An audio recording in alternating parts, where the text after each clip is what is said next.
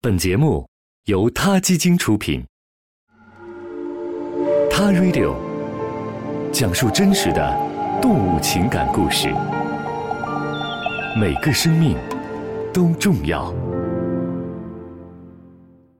Hello，大家好，关于野生动物的新的故事和话题又开始了。很多人都知道大名鼎鼎的环保组织绿色和平。也听说过绿色和平反对捕鲸业的种种行动。这个1971年由十二名怀有共同梦想的人在温哥华成立的组织，当年成立的主要目的是为了阻止美国在北太平洋的安琪卡岛进行核试验。而很多人知道绿色和平是从1975年他们在加州海岸发起保护鲸鱼不受商业捕猎开始的。绿色和平是怎样从最初的反对核试验？转移到保护鲸鱼的呢？这要从一头名叫斯卡纳的杀人鲸说起。斯卡纳出生在美国西北太平洋的普吉特海湾，它是一只虎鲸。因为在海洋中，虎鲸处于食物链的最上层，善于进攻猎物，所以人们取名叫做杀人鲸。斯卡纳长到第六年的时候，在华盛顿州的御空港被捕。那一天是一九六七年的二月十五日，之后他被卖到了温哥华水族馆，在那儿，他和一位年轻的新西兰科学家保罗斯邦吉相遇了。保罗斯邦吉刚刚从加州大学洛杉矶分校享有盛名的大脑研究所拿到了博士学位，是一位研究神经系统的科学家。当时，他正在位于加拿大的不列颠哥伦比亚大学做一名研究学者。在此之前。保罗从未研究过鲸类，一开始他觉得虎鲸斯卡纳跟实验室的小白鼠没什么区别，就是个头庞大了一点他来到水族馆是为了研究鲸类的视觉。在接下来的一年中，他设计了一个实验来测试斯卡纳的视觉敏感度。简单来说，这个实验是这样的：保罗在水里放了两个牌子，一个上面画着一条线，另外一个画着两条线。只要虎鲸斯卡纳选择了带有两条线的那个牌子，就会得到奖励。逐渐的，保罗开始减少两条线的间距，直到斯卡纳分不清楚这两张牌。保罗发现，当两条线的间距大约在零点一六厘米以上时，斯卡纳分辨出两条线和一条线的准确率是百分之九十；而少于零点一六厘米时，它的准确率就大幅度下降了。在公布这个研究结果前。保罗决定最后一次做这个实验。让他极为吃惊的是，斯卡纳不仅没有完成测试，而且还连续八十三次选择了上面只画着一条线的那张牌。很显然，这相当于你抛硬币连续八十三次反面朝上。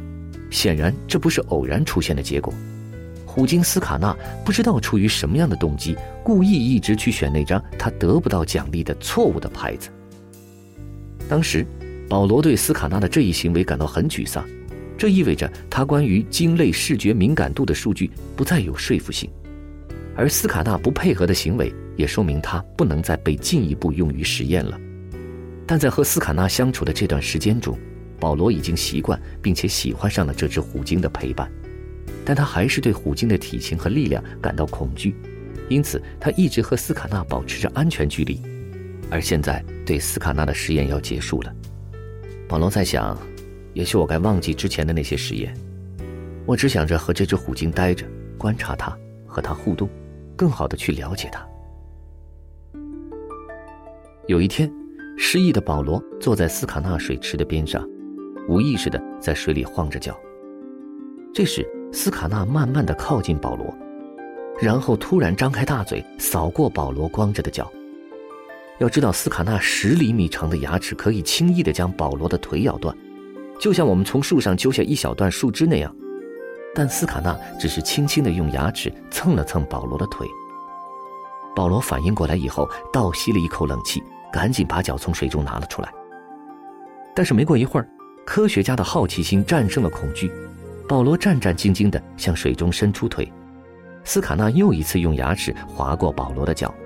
保罗再一次本能地把脚从水中抽了回来，这样的场景重复了十一次。每一次，斯卡纳都会用牙齿轻轻地去碰一碰保罗的脚，而保罗也会立即把脚从水中抽回来。到了第十二次的时候，保罗决定控制住自己把脚抽回来的本能反应。这一次，斯卡纳彻底咬住了保罗的脚，但是他没有使劲儿。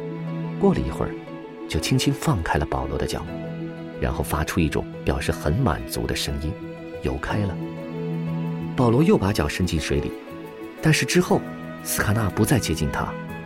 对此，保罗感到困惑，同时又很激动，觉得自己经历了一场角色反转，好像斯卡纳才是那个做实验的家伙。而自己则成了虎鲸的研究对象。根据保罗的描述，从这件事起，他和斯卡纳进入到了一种愉悦的共同探索阶段。他说：“我放下了和这头虎鲸之间的距离感，思维也打开了，开始以个人的角度去了解斯卡纳。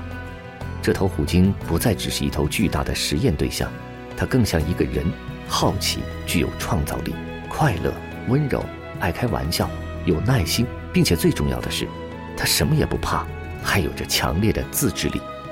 保罗很快就坚信，鲸类有着自己的智慧，并且和人类一样具有复杂的情感，因此捕猎鲸类和谋杀没有什么区别。野蛮的捕鲸业应该立刻被阻止。但是具体要怎样做呢？保罗是如何和绿色和平扯在一起？而虎鲸斯卡纳最终的命运又会怎样呢？在下期的节目当中。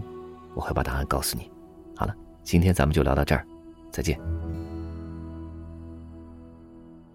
他 Radio，中国大陆第一家动物保护公益电台，在这里，我们讲述动物的喜怒哀乐，尊重生命，善待动物。它的世界，因你而不同。